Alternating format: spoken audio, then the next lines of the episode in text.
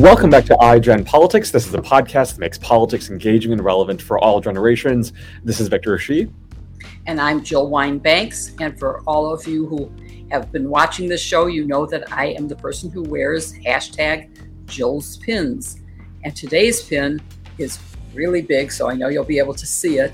And it celebrates gay pride and the L G B T Q I A plus community. Yes, uh, language and words matter, especially when it comes to how we talk about marginalized and underserved communities, given all of the ways that the L G B T Q I A plus community has been attacked and is attacked right now, especially in Republican states. Jill and I are joined by a guest who will help us better understand how we can understand and talk about the L G B T Q I A plus community in the best way possible by using the right words and language. Yeah, words really matter. And to help us do the right thing using the right words, we are joined today by Randi Ettner, a clinical psychologist known for her work with the transgender community. Randi is the founder of New Health Foundation and has helped um, pass anti-discrimination laws to help the L G B T Q I A plus community. And I hope that there's some other way to refer to the community than all those letters, and has provided testimony on behalf of trans people seeking workplace rights. We are grateful, Randi, to have you join us today, and we look forward to the conversation. Well, I'm delighted to be here and to be able to talk about this most misunderstood area of human behavior. So, I mean, on that note, we, I mean, we want to dive into these terms. And as Jill was saying, I mean, there are so many different terms um, and I guess phrases um, in the L G B T Q I A plus community. But, you know, first, I guess we've been saying L G B T Q I A plus. Is that the most inclusive overall term based off of your experience? Well, it certainly is a lot of letters. And I imagine that we could even add more if we thought about it. But I think that, you know, basically we're talking, we know what we're talking about when you use those letters. We're talking about a community that's been targeted, that has been discriminated against, a small minority, and these laws that are now being passed are making it so difficult for people to live everyday lives safely and comfortably, with, it seems, the intent of just erasing this transgender population altogether from society. So what is a what does the term transgender mean? It's really an umbrella term that covers a scope of people. And language and words are important. And, you know, I don't know that we're covering every single identity when we use those letters, but we are certainly capturing people who are intending to express themselves in their own unique way. So what I want to focus on, and I do want to get to um, your psychological uh, expertise as well and talk about that aspect of it, but I think we have to define things before we can talk about the psychological aspects of this. And you've just referred to the T letter in the L G B T Q I A plus, which is transgender. Um, but, and Victor and I spent a lot of time talking about how we would phrase questions, because we both really want to know and be educated. We want to be allies. Um, and we the questions that we were getting um, because all of the words mean. And I, so I want to start, because I'm just assuming this is an intergenerational audience. There are many people listening who are Victor's age, and then there are people my age. And I am sure that there are many, particularly at my end of the spectrum, who don't know. So let's just go through the list. Um, And when you say there are other letters that could be added, I would like to know, you know, again, what those are. To me, L means lesbian, B means bi, G means L B G, gay. That's a lot. Q is queer, um, L G B T Q I. Okay, so I'm not even sure Is I intersex or what is the I? Intersex. Okay. I, A. What is A? Well, that depends on who you ask. Okay. Give so, me some options so, here. A could be asexual. And what does asexual mean? It's an individual who is not engaging or interested in having intimate relationships with another person. Okay. Okay. And so the plus stands for all the other possibilities. But before we get to what the plus is, maybe you can explain the difference between gender, gender identity, sexual identity, sexual preference. If if you could address that, I want to make sure we're using it correctly. Right.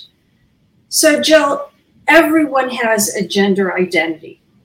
We have a sense of belonging to a group, typically female or male, or another category. And it is a deeply felt internal sense that everyone has. For some people, that gender identity, that sense of who we are, doesn't match the sex they're assigned at birth. So at birth, the physician gives a cursory look at the genitals and writes F or M on the birth certificate. And for the majority of people, that F or M is aligned with how they view themselves. But for some people, there's an incongruity. And for those people, the incongru- incongruity between their gender identity, their view of themselves, and that sex they're assigned at birth can be extremely distressing. And that is called the umbrella term of transgender, when there is that incongruity. Sexual orientation is who we're attracted to. And transgender people can be attracted to, just like non-transgender people, they can be attracted to males, females, or other people, or any gender that they find attractive. So sexual orientation and gender are different constructs. They really are. Is, is gender heavily related to what in my day I would have called the stereotypes? Um, you know, a woman is more compassionate, a man is stronger, which I consider to be stereotypes, not based on individual uh, circumstances. Is that what gender is? Well, that's what gender role is, and that's very culturally based. So do you remember years ago this idea that there was a Mister Mom, the man who stayed home while the wife worked? Remember that? Yeah. Well, we would have said that he was perhaps acting as a woman would typically act, but his gender was male. It didn't change his gender. Right. Mm-hmm. So gender presentation is how we display our gender. Gender role is the activities or the performances that are typical in a given society or culture. And they are, there are stereotypes, as you say, absolutely. Um. So I'm wondering, so when we talk about things like L G B T Q I A plus and all the different phrases and terms out there, is it the community or the medical profession? Like, who decides on what the terminology should be and is? Well, I think it's the community, and I think the language is evolving constantly. Yeah. I mean, it's just probably changed last night while we were sleeping. I mean, if you look on the internet, yeah, there's a lot. Yeah, you know, gender awesome, and you know, we talk about gender non-conforming, gender queer, gender fluid. People have an individual way of expressing their identity, right, right? And really, identity is so central to personality. This is not a trivial identity. Is not trivial. I want to just share with you an interesting research project. here in Chicago, someone studied patients who had end-stage Alzheimer's. They lost all their cognitive abilities. They didn't recognize their relatives. They were really at the end of their illness. And yet, when the nurses talked to them as though they were children or used baby talk, they got very agitated. Why? Because they retained the identity of an adult. They retained their sense of identity as adults. Nothing outpaces identity. Nothing outlives it. Identity is really a very central aspect of who we are as human beings. And so that, I guess, raises the question of how do people decide who are assigned male or female at birth? And as of this time, those are the only two genders that are identified on a birth certificate. Um, and it's based, as you said, based on what genitalia the doctor observes, or the nurse or whoever fills out the form. How do people then say, no, I feel like something different. I'm not comfortable in this skin. Well, that's exactly the feeling that some people have. And some people have that very early on. So we hear of children who feel as though, you know, they call me son, but I feel more like daughter, you know, who really will, even before they can express that idea, they have a sense that something is not right. They don't feel like their peers. Now, for some people, that occurs later in life. For instance, remember when people heard about Christine Jorgensen? Yes, I do. Uh, Victor, do you know who that is? I don't know. Why, well, why did, go, go, go ahead, Randy. Well, that was the first person who in the fifties, I think it was the late fifties, she had been a G I. She had been in the Army. And she came as a man. She was born male, enlisted, were or was drafted as a man, and became a woman, having had some of her surgery in um, Europe, in Denmark, actually. And for people who saw that, for some people, it was like a lightning bolt. They were like, oh my God, now I understand why I have felt this way my entire life. So she was really the first person to publicly transition and to bring this awareness to, to the public. But this is not a phenomenon that started with her. I mean, this has been, this has gone on throughout history. Ovid, who was a first century poet, talked in prose about the stuff from a pregnant mare. Premarin is a drug today. It's an estrogen compound, and it, it's made from the urine of pregnant mares. And Joan of Arc was a trans man burned at the stake in part because she wore male clothing. Oh. So this isn't a really? New Yes. Wow. Boy, I didn't know that. So Joan of Arc, I of course I always saw picture her dressed in female clothing and being burned at the stake in female clothing. But well, according to some history books, there is Uh, there is verbiage that says that you have insisted on wearing the robes, the clothing of the men, and on and on, indicating that, in fact, she had this condition of gender incongruity. Hmm.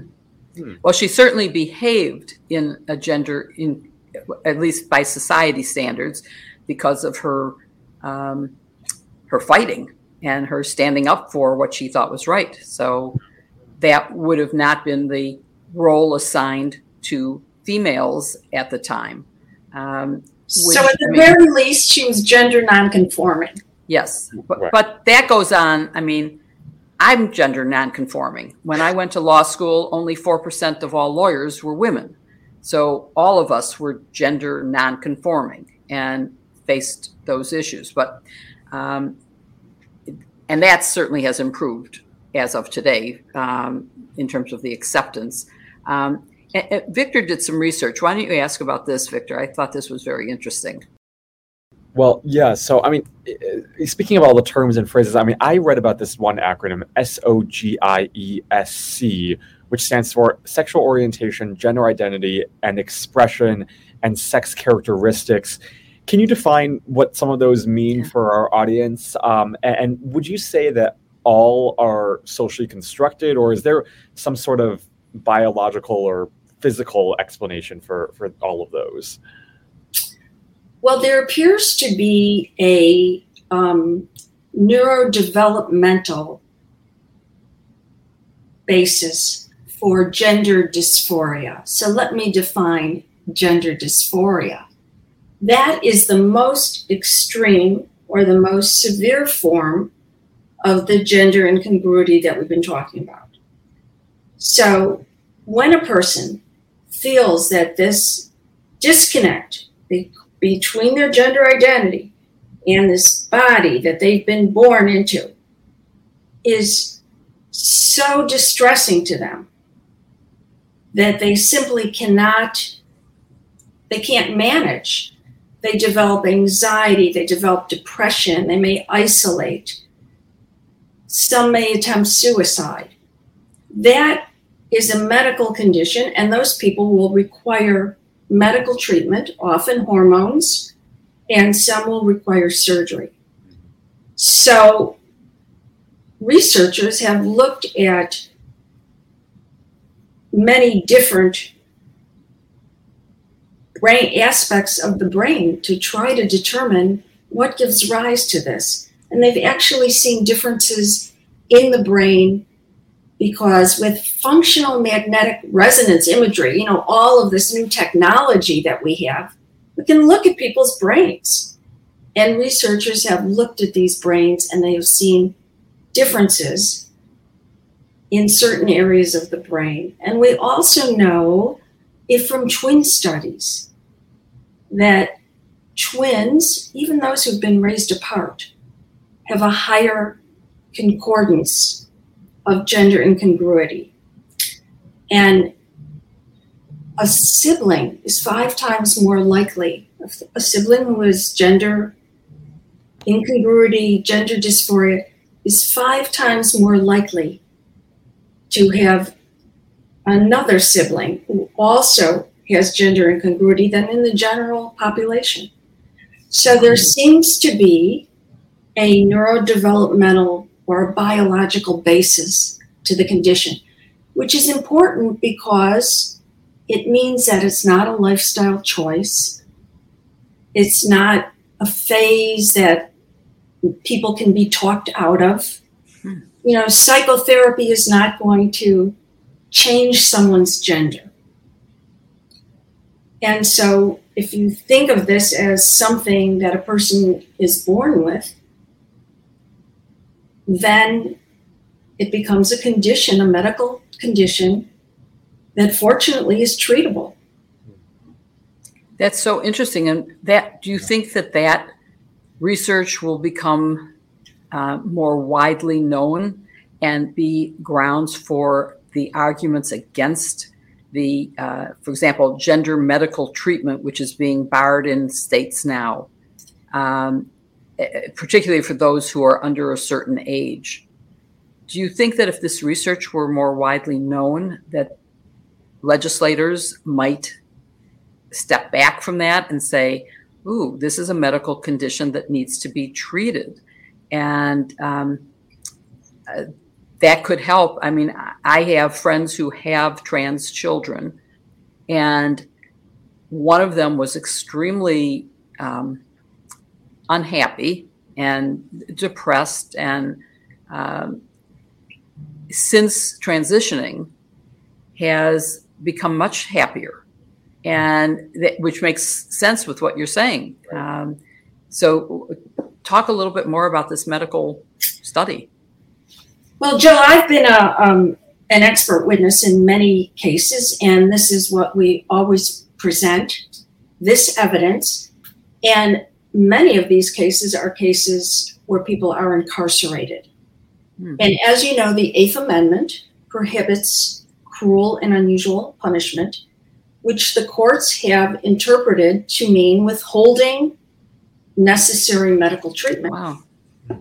And so on that basis, we have gotten care for people who've been incarcerated. And it's based on that research. And there is an assemblage of that research. That research is growing, although in these, these red states that are now fighting yeah. access to care, um, They, you know, they debate that, of course, or they deny that. And um, we have, unfortunately now, as you know, politicians who are making medical decisions. Oh. And not just in this area, but I mean, we saw it with COVID. Yeah. And with reproductive rights. And now we see it with denying care, gender-affirming care, to transgender people, to people who require it. In states that are still open, um, what advice would you have for parents? Because I've, I've read some about that if you go through um, the hormone treatments, pre-puberty, puberty blockers, that the transition is more likely to be successful, um, that if you wait too long, there are complications. So what advice would you give to parents as to, number one, obviously if you could do a, a brain scan and say your child is, got all the um, brain symptoms of someone who is gender dysphoric and, and needs hormonal treatment. That would be maybe an easier thing. But until that's proven and widely available, how do you help a parent say, yes, my child is truly ready for this life-altering treatment? Well, first of all, Jill, we don't do any surgery or irreversible treatments, no treatments for children. But the laws are now fighting treatments for, you know, young people. Not children, but young people. Youth. What, what is the definition of children and young people? Well, That's- you know, prepubertal children are, in many cases, in need of these um, puberty blockers. And what happens in those cases and what must happen is a very thorough assessment by a multidisciplinary team of people who have expertise in working with youngsters. So while politicians are saying that this is experimental and damaging, I'm going to quote Scientific American, which says that these treatments, to consider these treatments experimental is cruel and unscientific. But youngsters do need counseling. They do need, and parents do need to be involved and certain and supportive, and to know that this is um, that any kind of intervention is appropriate and is appropriate for their child. And so this is why this is something that is very thoroughly considered in a multidisciplinary setting. And under those circumstances, the results can be excellent. So, and to deny that treatment, parents are going to have to leave the state, and providers are going to have to leave the state, because some states, as you know, will make it a felony, right, the provision of that care. Yeah, I, I was thinking more in terms of the parent, assuming you're in a state that allows gender affirming care, how a parent makes that decision and at what age is the best age um, to make that decision. Are you better off doing it? Um, I have talked to people who say that at almost as soon as the child could talk, they knew that they didn't like being whatever gender they were assigned. Um, and so at what age do you start saying you are capable of making that decision or of knowing the consequences of that decision? Right. Well, like all of medicine, this is on a case-by-case basis. And, you know, some children are mature earlier than other children. And some minors are very mature and are capable of giving informed consent or participating in healthcare decisions. But I think it's really a case-by-case basis. But typically, children who know very early on have the most enduring and most long-standing gender dysphoria. And those are the children that most likely will end up receiving treatment. The parents are aware of it at an early age, and it it's just intractable in some children. Mm-hmm. And it sounds like that's what you've seen in your friends' children. Yeah. Well, one, I think most of my friends' children have transitioned at a later stage, um, college or, or later. Um, but I have read about children who knew, um, uh, I, I read a review of Elliot Page's book, and we are hoping to have Elliot as a guest on the show. Um, and he claims that he knew very early in his life. Um, and so it'll be very interesting to, to speak with him. Um, um, it's, I want to go back to, if I can, unless Victor has a question, I, I want to go back to the language thing, because it just was occurring to me that L G B T Q I A mostly refers to sexual orientation.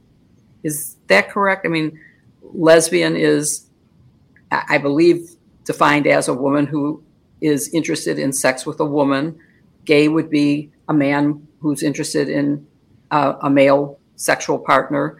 Um, bi, like, spo- as opposed to being gender descriptive. Um, is is that correct? And do we need something that defines gender descriptions?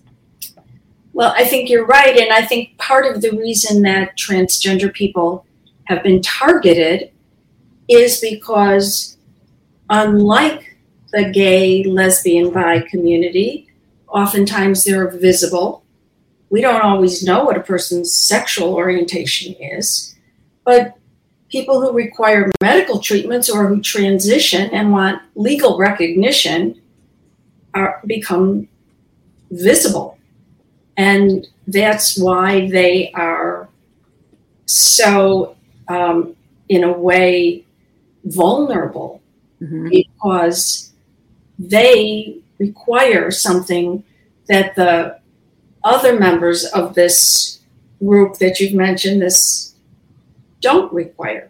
So people who are gay or lesbian don't require treatments to help them transition or changes in their um, doc- identity documents.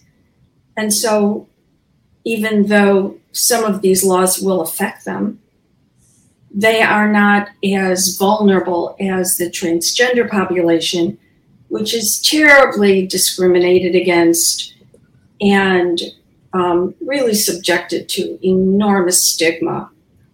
In, in two thousand eight, a survey showed that transgender individuals were four times as likely to be living in extreme poverty, twice as likely to be unemployed, twice as likely to be homeless as, you know, compared to non-transgender people or what we would call cisgender people.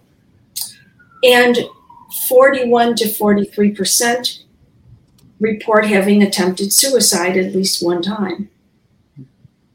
So this is a very, um, a very vulnerable population.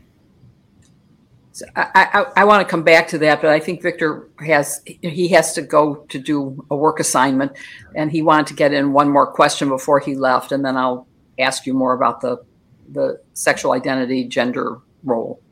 Well, I I, I want to ask you about something that Jill and I often talk about, which is pronouns and kind of what pronouns we should be using when describing um, transgender people or um, I guess just different cases um, in the L G B T Q plus community. Can you talk about the, the pronoun usage and and specifically maybe any alternative to there?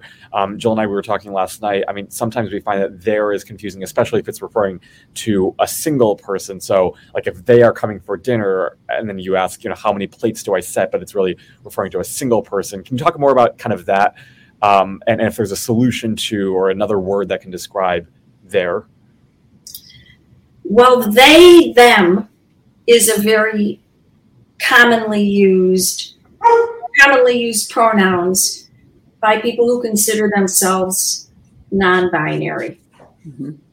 And they're a smaller group of people than the transgender population at large. And those people don't perceive themselves as being either really male or female, but somewhere other than the binary. They reject the binary of male and female. And, you know, language and law is very binary, but humanity is not. Right. As someone once said, nature loves diversity, but society hates it. And it's true, isn't it?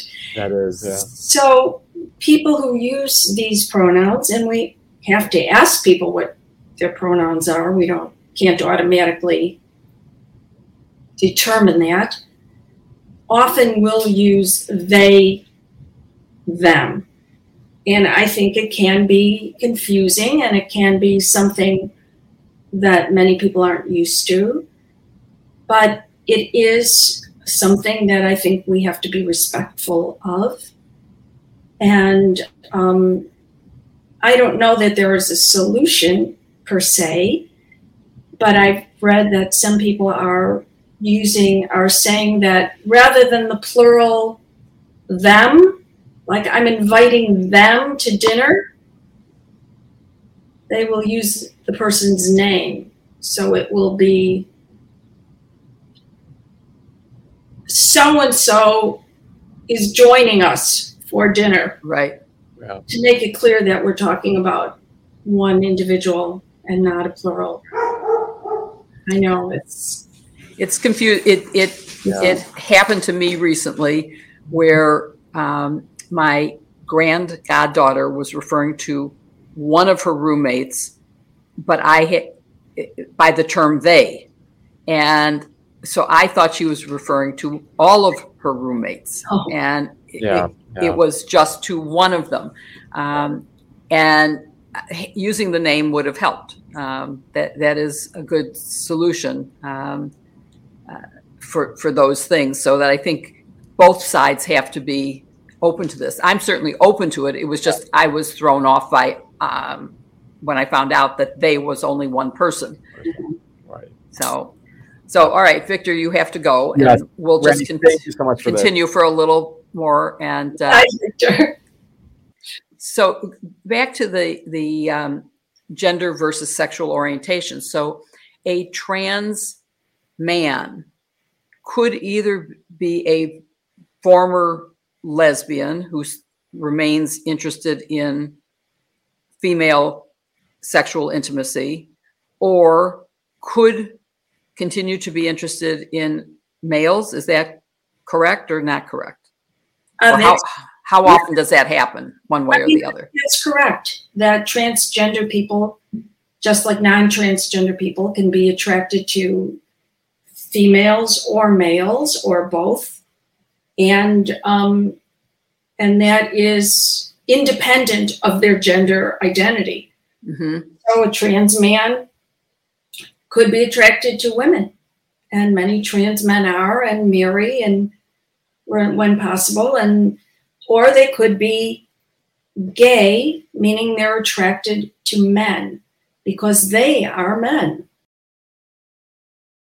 So l- let me ask you another question, which is in terms of language, I've tried to be inclusive. So in referring to the abortion debate, I speak of people who could become pregnant, because that could include a trans man who still has ovaries.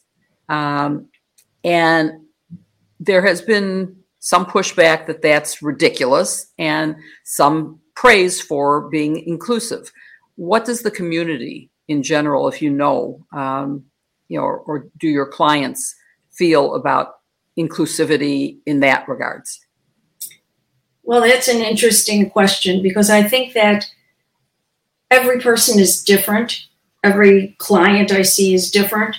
And so I don't really want to speak on behalf of the community, but I think that, um, you know, certainly people who do have a uterus and ovaries can become pregnant.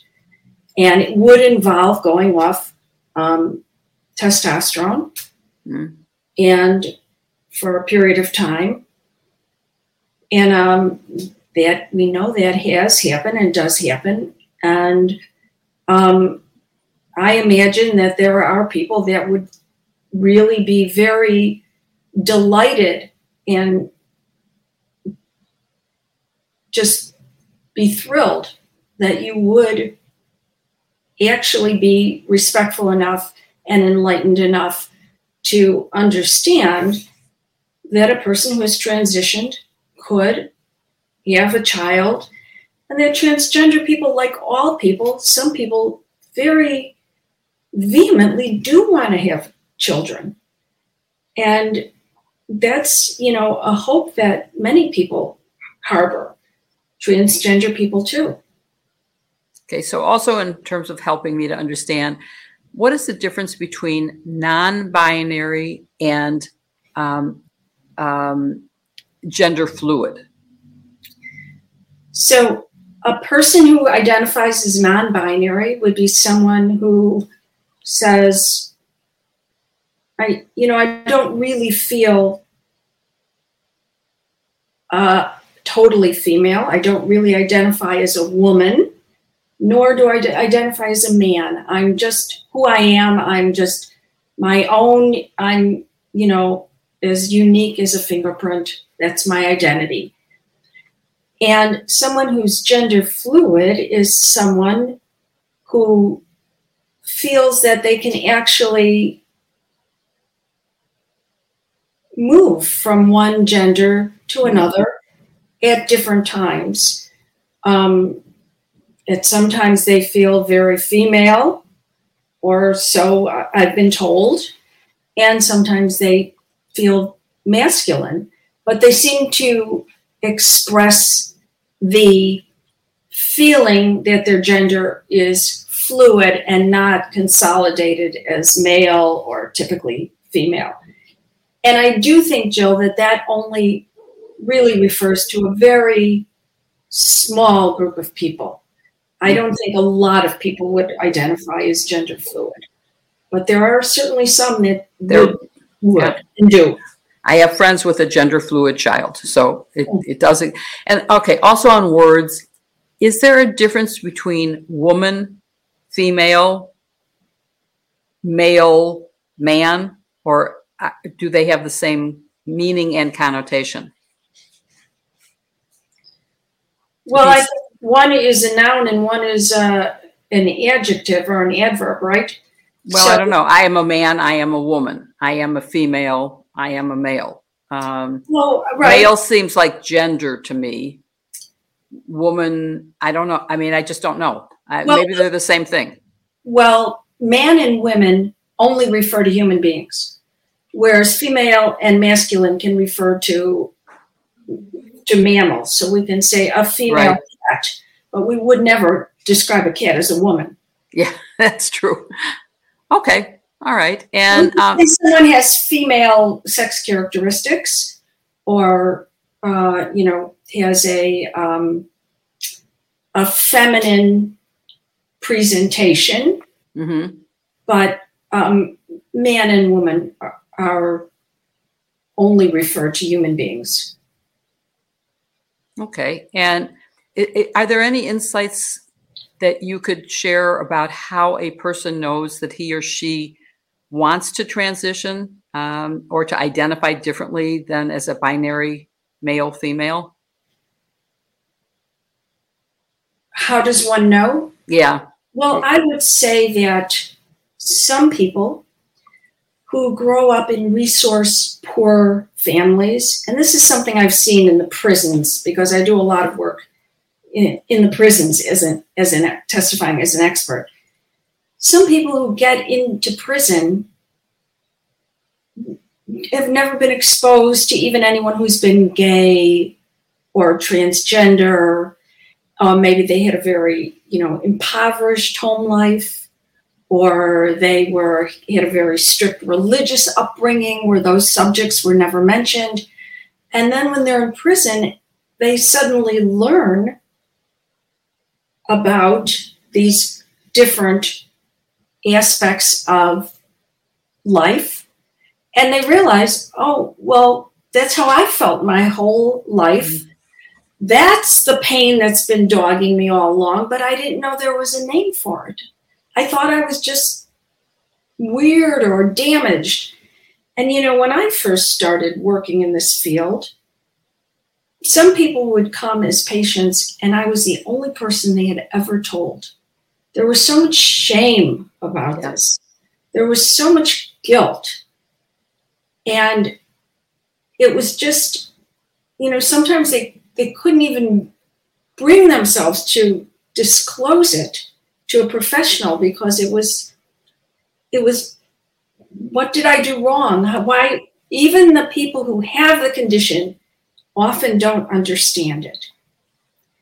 And so they're very, um, you know, now with the internet and with social media, and with resources, people are finding that, oh, there's doctors that can help me with this.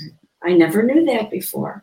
Right, so the but- internet really brought in a complete tectonic shift, shift in this field. Although I would say it also has created um, a lot of hatred, and that's expressed openly, yes. um, the, the kinds, and has led to Uh, many states passing laws that are hateful um, and, and terrible. The attacks on the trans community particularly, but the, just the entire um, L G B T Q I A plus community uh, have been subjected to terrible new laws, um, terrible discrimination. And so it, there is some good with it. But, you know, I, I have to say I've never thought about the uh, community in prison.